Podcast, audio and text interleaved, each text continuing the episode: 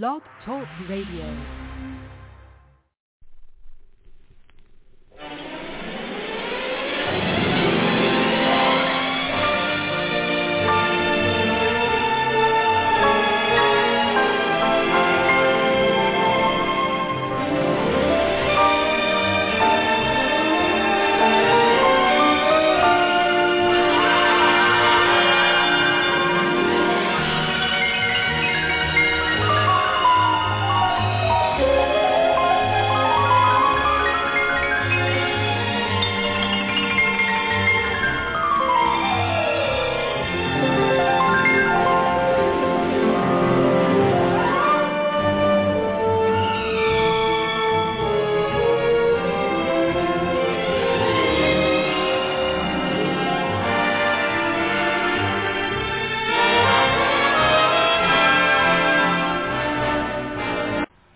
Good evening, Eastern family. Thanks for tuning us in. From 1927 until Eastern's last flight in 1991, the men and women have lived the history of our great airline. We are presenting these memories and stories with our radio show, Memories of a Great Airline, Eastern, as told by its people. We can't even imagine how, in the early days, the pilots flew open cockpit mail planes in all types of weather with very little or no navigational equipment except light beacons, landmarks, and other visual cues to reach their destinations. Many of the early pioneers even lost their lives to get the mail through. Some were even heroes to people along the mail route from New York to Miami by spotting fires of homes and businesses, then turning their mail planes to the affected property, circling and alerting those on the ground about the impending danger. This was a type of concern Eastern people displayed over the years. We read a story of June a couple of episodes ago, and the same concern led June Hatton to pay for an airline ticket for a soldier returning home to be with his family. He could not afford the cost, so she paid for the flight. It's typical of the Eastern employee. I remember receiving medical help when I first was hired by Eastern and still on probation at six months with the company. Eastern paid all of my wife's hospital bills when she had a stroke and gave me the time off that I needed. This was the company we worked for, ladies and gentlemen. I'm more convinced than ever, looking back at those wonderful years we had with Eastern, that the legend will live on long after we are gone. With the memories we share every Monday evening and stories yet to be written, Eastern will not be forgotten even by our descendants. If you have a story to tell, we want to hear from you. So stick around to the end of this broadcast and we'll tell you how to go about getting it on the air. Now, Linda and Harry, let's tell the story of Eastern as told by its people. Well, now it's time to turn the pages back to December of 1928. The company was then owned by Pitcairn Aviation. Harold Pitcairn was its founder and owner. Back in December of 1928, a story was written about the airmail connection to Florida, and it reads, Pittman and numerous city officials and prominent Mi- Miamians had come out to the airport to participate in the send-off all the flying service operators in the Miami district join in a formation escorting pilot Shamil on a flight over the city of Miami.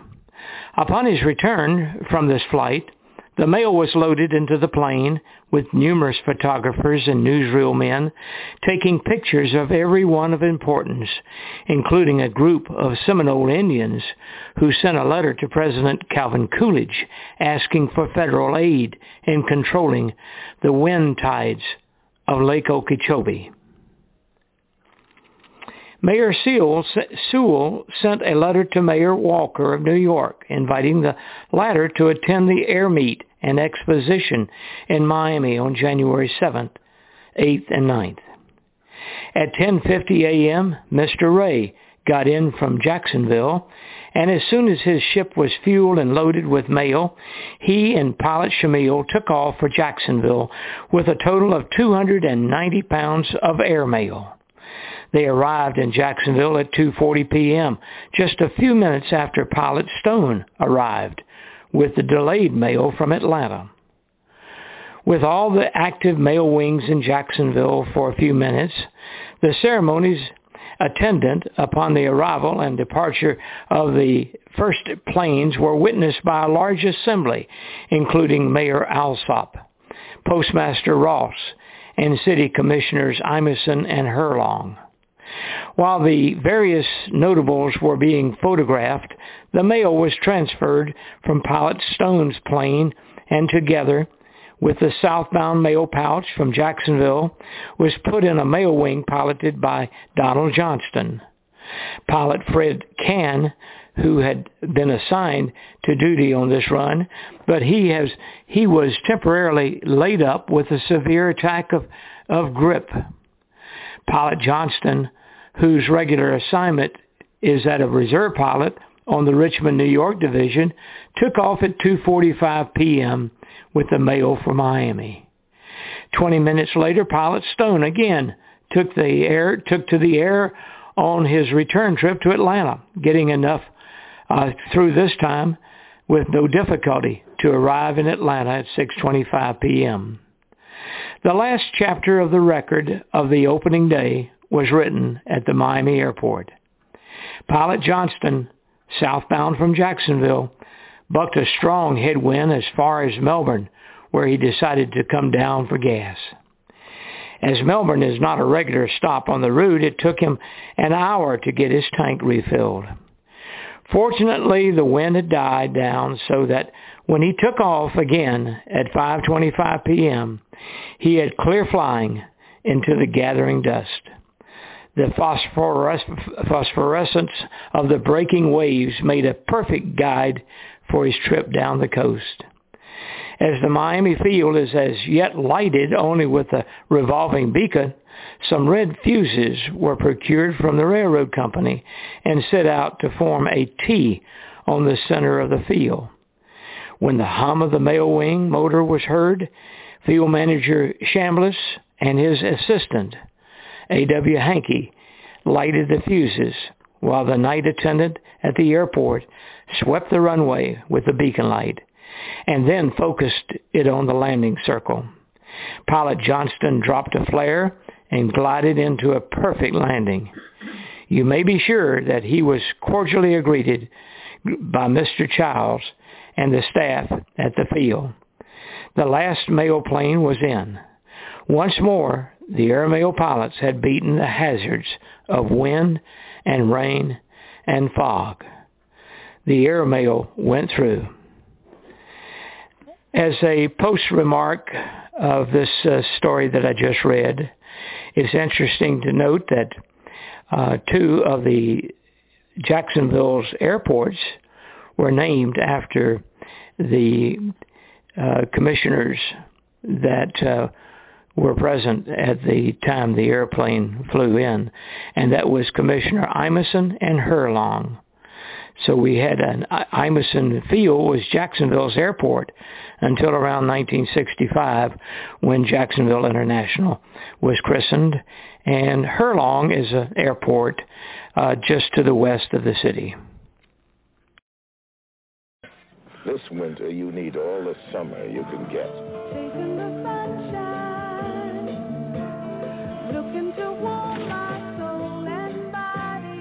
With Eastern Airlines' new personalized vacation planning, you can have a vacation as unique as you are. Talk to your travel agent or call the airline that's working harder for your dollar.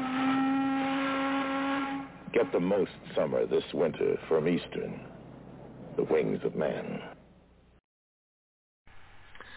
How many times have you moved in your life, in your career? Military families often move many, many times during a uh, military career and other jobs require frequent movements also. But this article is entitled Moving Day by Captain Don Witt, and it tells the opening of Eastern's Atlanta Midfield Terminal. After 14 years of planning, impressive construction, and $700 million, we had a first-class Atlanta Midfield Terminal. At the time, it was said to be the largest airport terminal in the world. On September the 21st, 1980, EAL Flight 845 from Denver was due as the first scheduled airline flight to arrive to the Midfield Terminal. The flight was expected to arrive shortly after the terminal opened at 4 a.m. Three hours prior, at 1 a.m., the former terminal building was officially closed. So, for three hours in the middle of the night, no aircraft could move in or out of either complex. Our people suspected Brand X would be up to some shenanigans, attempting to get one of its flights in ahead of ours and ace us out of first arrival recognition. An inbound Brand X flight was scheduled to arrive in Atlanta around midnight. As the plot thickened, its ploy was to maneuver around this so that after landing at midnight, instead of taxiing to the old terminal as everyone, including air traffic control, expected, the airplane would park on a taxi strip between both terminals. There it would stay until the old terminal closed at 0100 and then request taxi instructions to the new terminal. If all went as hoped, this flight would be the first one to arrive at the Midfield terminal. Instead, the tower advised that the new terminal would not open until 0400 and the flight would have to remain parked and wait for the official opening. It's my guess that passengers must have strenuously objected to this program, read that as being close to mutiny, because the crew was compelled to contact their company and ask for instructions. A bus was ordered and directed to drive out to the airplane to rescue the passengers, who were then bused to the O terminal. By 0400, a very festive crowd was waiting at the gate for the arrival of Eastern 845.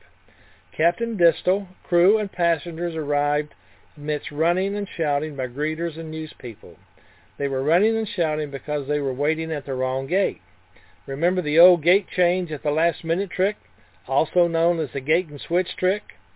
The arrival had more of the reception of a winning sports team returning from a championship game than the landing of a scheduled flight. Everything was loud, bright, cameras flashed, people chatted excitedly. There was a wonderful feeling of well-being.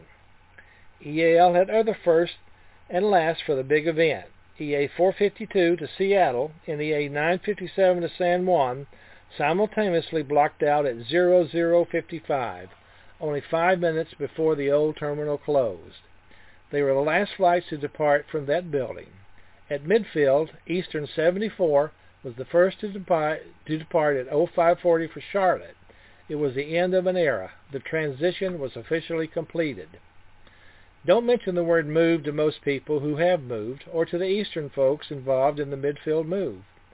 The latter group lived through the relocation to end all relocations. Nine days before the event occurred, the company hired outside contractors to start hauling stuff from the old to the new terminal. When the old terminal closed in the middle of the night, there was a mad dash to rush more items across the airport to the midfield location. Necessary things such as wheelchairs, furniture, ticket stock, papers, forms, airplanes, and more boxes. If you've ever moved from one home to another, you remember the accumulation of endless important things. Multiply that by many hundreds and you will understand what a monumental task it was to transfer operations across the airport. One runway closed at 0130 to permit the last-minute moving of essential items. Logistically, it was like a military convoy with every available vehicle pulled into service to transport anything that wasn't fastened down.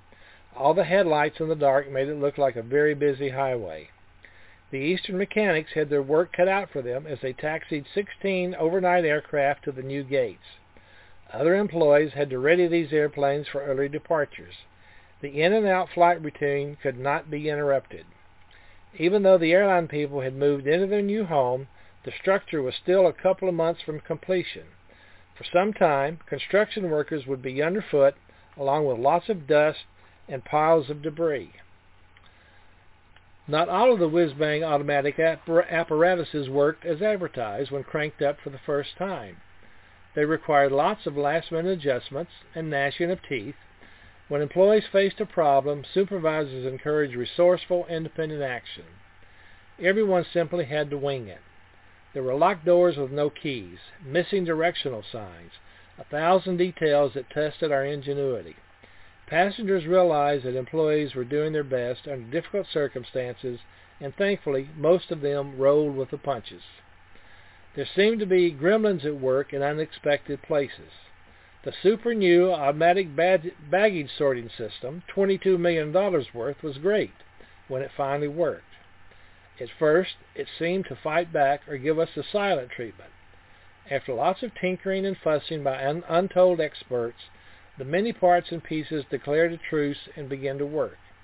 The whole process was an exercise in lessons learned and humility.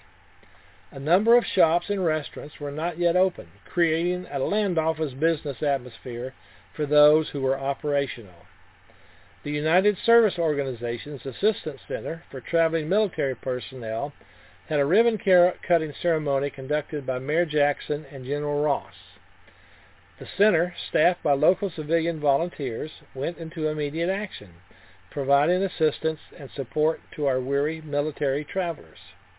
As passengers used the Midfield Terminal in later years, they never realized that the neat, orderly place they were seeing had been a scene of seemingly unorganized chaos on opening day. Well, we kept the secret. One day, the terminal finally worked exactly as it was supposed to. In rec- retrospect, I vividly remember taxiing a DC-3 on a one-runway airport up to a small wooden frame terminal building where a single agent ran the whole show. These were the beginning scenes of what would later become our modern age, large, complex structure. Our new terminal was a city in itself. In my wildest dreams, I could not have envisioned the Midfield terminal. If any of you listeners out there remember the opening of that new Midfield terminal, why don't you drop a uh, email to Captain Neil Holland with your uh, memories of the opening of that terminal. Eastern is the shuttle airline. It's second nature to me to take the Eastern shuttle. Wouldn't think about using anybody else. I know there's lots of competition, but they're the people I just go to. And I'm happy with it and I don't think I'd, I'd go to uh, any of the other uh, airlines. I think the Eastern Shuttle has always been very efficient. It's become even more so with the improvements. Improvements like snacks and beverages, roomier seating, and more comfortable terminals. The Eastern Air Shuttle Plus. You've gone from a, a cab ride to closer to a limousine ride. Instrument flying is a way of life for commercial airline pilots.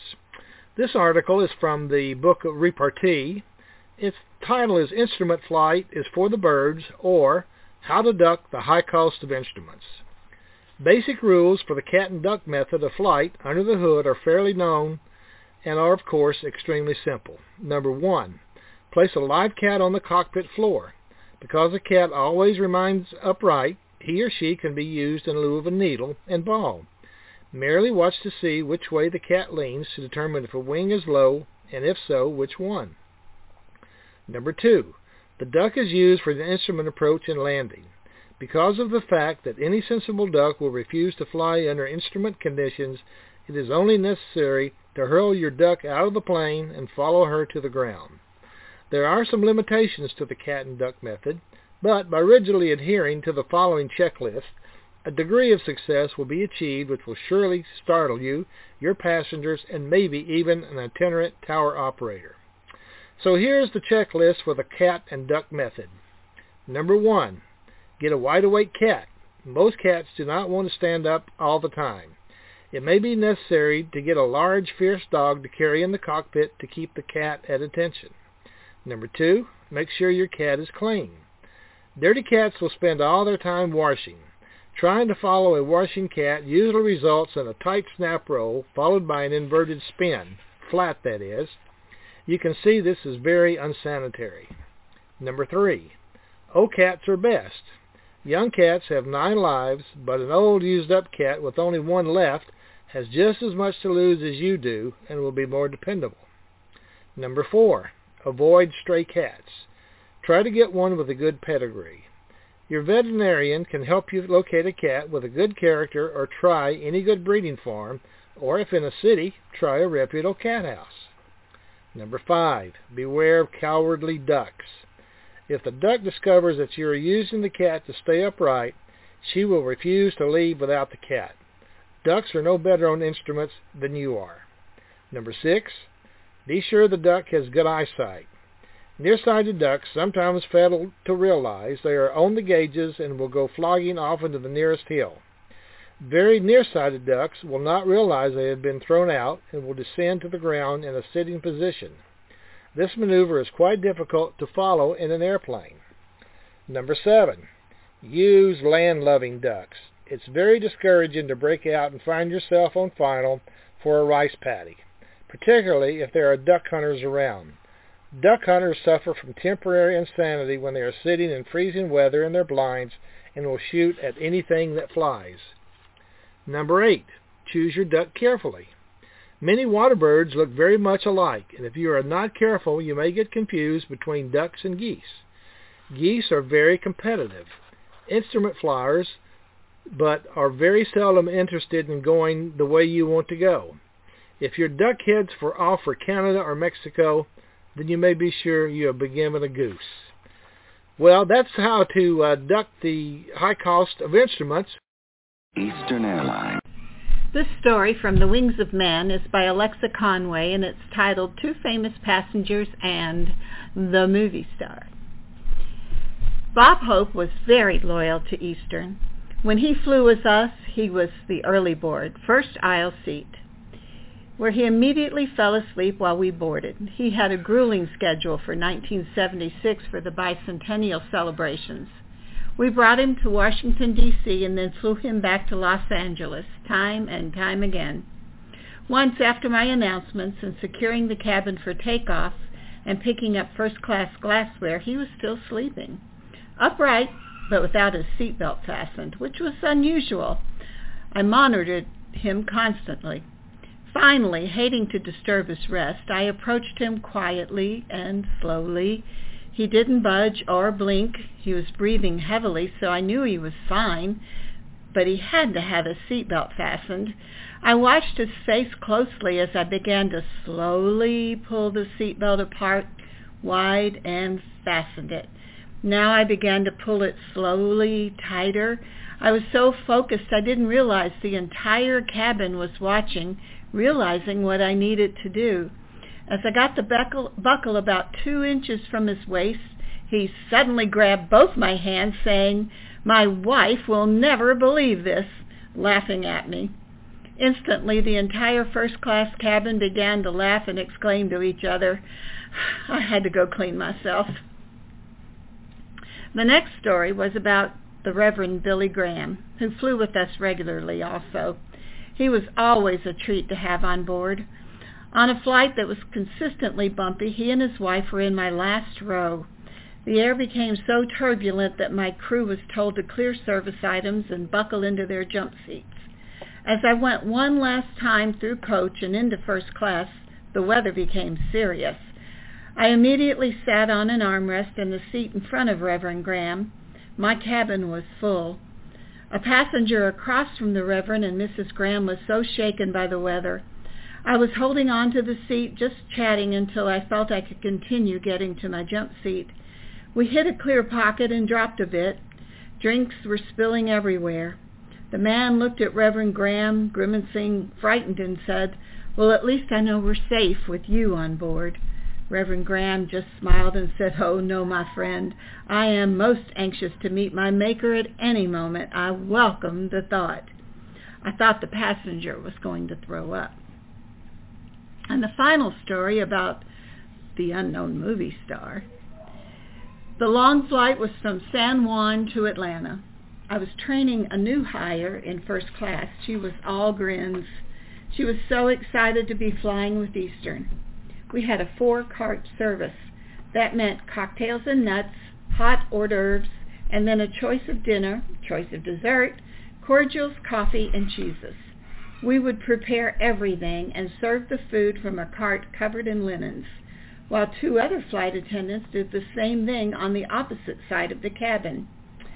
There was this big shot in the middle section of six rows across. two by two in my first class cabin. He thought the sun rose and set because he wanted it to do that. We had completed most of the service, two of us on each side of the cart so the new hire could learn the whole procedure. The dessert was ice cream sundaes. We served hot fudge, strawberry, or caramel topping with nuts and, of course, whipped cream. We were almost finished. The newbie picked up one whipped cream can and shook it, but when she did, a little bit of whipped cream flew out and landed on his head. She was so mortified, she grabbed her service towel and began to dab at his head. Until then, he had no idea anything had happened, and when she realized she was wiping his head, he moved and grabbed at his head. When he moved, his toupee came off in her towel. She screamed, seeing this big black hairy thing in her hand, and threw it. The hair flew over to the next seat, falling exactly on the tray of some unsuspecting woman in the last, last row. I can only imagine how frightening that was. It looked like some huge black hairy bug of some sort. When the woman screamed and tried to jump up, she knocked everything off her tray, into the aisle, and onto herself. My newbie was begging the guy to forgive her and trying to explain. I had to leave her to tend to the woman on the other side of the cabin. I retrieved the napkin and its contents from her area. When the man stormed into the lavatory with the napkin, the poor woman calmed herself. We all saw how funny this whole thing had been, and everyone began to laugh. We couldn't help ourselves. However, I knew that when he came out, we couldn't be laughing. I went to busy myself, and we couldn't look anyone in the eye for fear of bursting out laughing again. When Mr. Movie Star finally came out, everyone looked the other way. He was steaming. He was flying with someone we presumed was his, was his agent. I felt sorry for that man. You just never know what might happen on a flight. It might only have been the only time he would have preferred being unknown.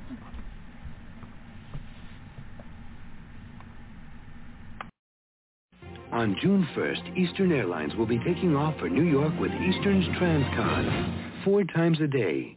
Only Eastern reserves every single seat in cabin 2 just for discount travelers. For a very low $149 each way on a round trip, you can fly clear across the USA. Just reserve and buy your ticket at least seven days in advance and stay a Friday night. You'll get full coach service and something more. New York. Eastern's Transcon. Does the name Johnny Ray ring a bell in Eastern's history? Johnny Ray was Eastern's first employee in an article written by Isabel C. Rodriguez. Those of us who are fortunate to have met him remember Johnny as a thin, neatly dressed man who walked around the Miami maintenance hangars with cigar in hand, wearing his signature straw hat and a big smile on his face. John C. Johnny Ray was hired by Eddie Rickenbacker on June 21, 1925, and was first at many things. According to daughter Eleanor, Johnny's employee number is 1, as he was the first employee hired by Eastern. Johnny was the first recipient of the famed Hat in the Ring pin, denoting 20 years of service with the company. He was once the company's general superintendent of maintenance, and although he retired in 1952, almost every Wednesday thereafter he faithfully visited the base. At a special ceremony on May 6, 1981, Eastern named the Miami Engine Service Center the John C. Ray Engine Service Center in his, in his honor. So that's the story of Johnny Ray, Eastern's first employee hired by Captain Eddie Rickenbacker. Eastern is the shuttle airline. It's second nature to me to take the Eastern shuttle. Wouldn't think about using anybody else. I know there's lots of competition, but they're the people I just go to. And I'm happy with it. And I don't think I'd, I'd go to uh, any of the other uh, airlines. I think the Eastern shuttle has always been very efficient. It's become even more so with the improvements. Improvements like snacks and beverages, roomier seating, and more comfortable terminals. The Eastern Air Shuttle Plus. You've gone from a, a cab ride to closer to a limousine ride. Come they did, in the form of the magnificent Lockheed 1011. Names were changed again as switches became switch lights. Sitting in the cockpit so far off the ground we all wondered how in the world we could learn to flare for landing. The Lockheed designers, in their infinite wisdom, knew that aviators had to have a sense of feel to fly the big plane, so they designed artificial feel into it. Connecting cables with conventional boosts could manipulate such larger, larger control surfaces in such an enormous aircraft. Direct hydro- hydraulic drives were needed, but when the pilot operated the controls, he was only opening a valve. They solved the matter by simply installing springs on the cockpit controls, which would take the slop out. Thus taking the slop out of the controls, just as the controls became more rigid in the speedboat when it increases speed. With the help of the marvelous flight simulators in Eastern's training department, we mastered the ability to flare. The redundancy built into the electrical, hydraulic, air conditioning, and power systems inspired confidence. The sophisticated autopilot and the fantastic Omega, Omega navigation system made the Lockheed 1011 a dream to fly. The Rolls-Royce engines were so big, they took a long time to start, so our pilots soon devised a way of speeding things up. A glance in the maintenance log would reveal which engine had the least amount of time on it and would be the easiest to start. This would be the be the one to start first, using the lesser air supply from the auxiliary power unit. Once it was up to speed and supplying the stronger air supply, the remaining two engines started simultaneously and much faster. Usually the captain and co-pilot would have a race to see who could start his engines first. Often an audience of ground personnel from other airlines would show up for this demonstration of the standardization program developed by Eastern over a number of years. This made it possible for a crew of three perfect strangers to come together and conduct the flight without a pre-flight briefing because everyone knew what to do and what was expected of them. At the same time, it was not so restrictive as to keep one from displaying their individual style. Cockpit discipline became fun because it made the operation so much easier. Now, Eastern operated in weather conditions formerly unimaginable. Tower personnel at the Seattle-Tacoma airport would do a double take when Eastern's Lockheed 1011 approached from the north runway in a hard side slip when the wind was strong out of the west. They could not believe such a large airplane behaving in such a conventional manner. This was all due to the expertise of the Lockheed designers being able to understand the problems facing the pilot. Additionally, the Eastern Airlines flight attendants were thanked for their suggestions in the design of the cabin, and as a result, the in-flight service was superb. The ovens, beverages, serving carts, and in-flight service gear were all located on a floor below the passenger cabin, and everything arrived on elevators. This left more aisle space for the flight attendants to perform their duties. The Lockheed L-1011 Whisperliner, as we called it, also became a favorite of the passengers because of its huge size, luxurious appointments, and smooth landings and takeoffs.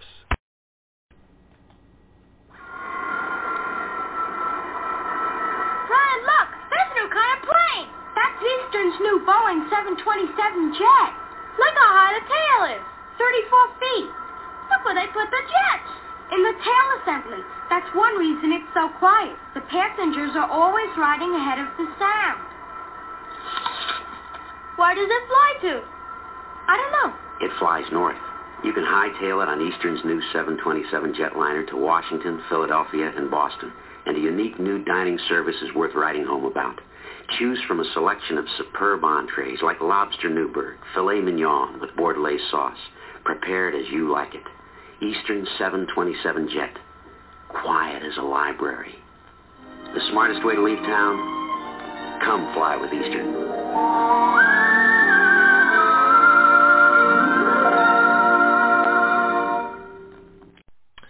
Flying an airplane normally takes a lot of skill. You've got to have faith in a machine. You've got to have faith in your instruments. But in 1919, the U.S. Army Air Service came up with some flying regulations. Here we go. Number one, don't take the machine into the air unless you're satisfied it will fly. Number two, never leave the ground with the motor leaking. Number three, in taking off, look at the ground and the air. Number four, pilots should carry hankies in a handy position to wipe off goggles. Number five, riding on the steps, wings, or tail of a machine is prohibited. Number six, do not trust altitude instruments. Number seven, if you see another machine near you, get out of the way. Number eight, hedge hopping will not be tolerated. Number nine, if flying against the wind and you wish to turn and fly with the wind, don't make the sharp turn near the ground. You might crash. Number 10, aviators will not wear, wear spurs while flying. Number 11, you must not take off or land closer than 50 feet to the hangar. Number 12, it's advisable to carry a good pair of cutting pliers in a position both where both pilot and passenger can reach them in case of an accident. And number 13, joy rides will not be given to civilians. All seems very sensible to me.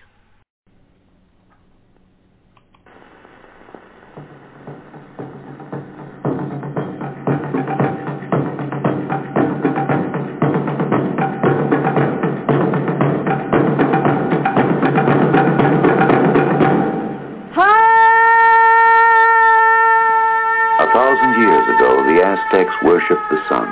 Today, in Acapulco, what was once a primitive religion has become a fine art. Acapulco. Prices are now so low, you can vacation in Acapulco this year for the same kind of money you spent on last year's vacation.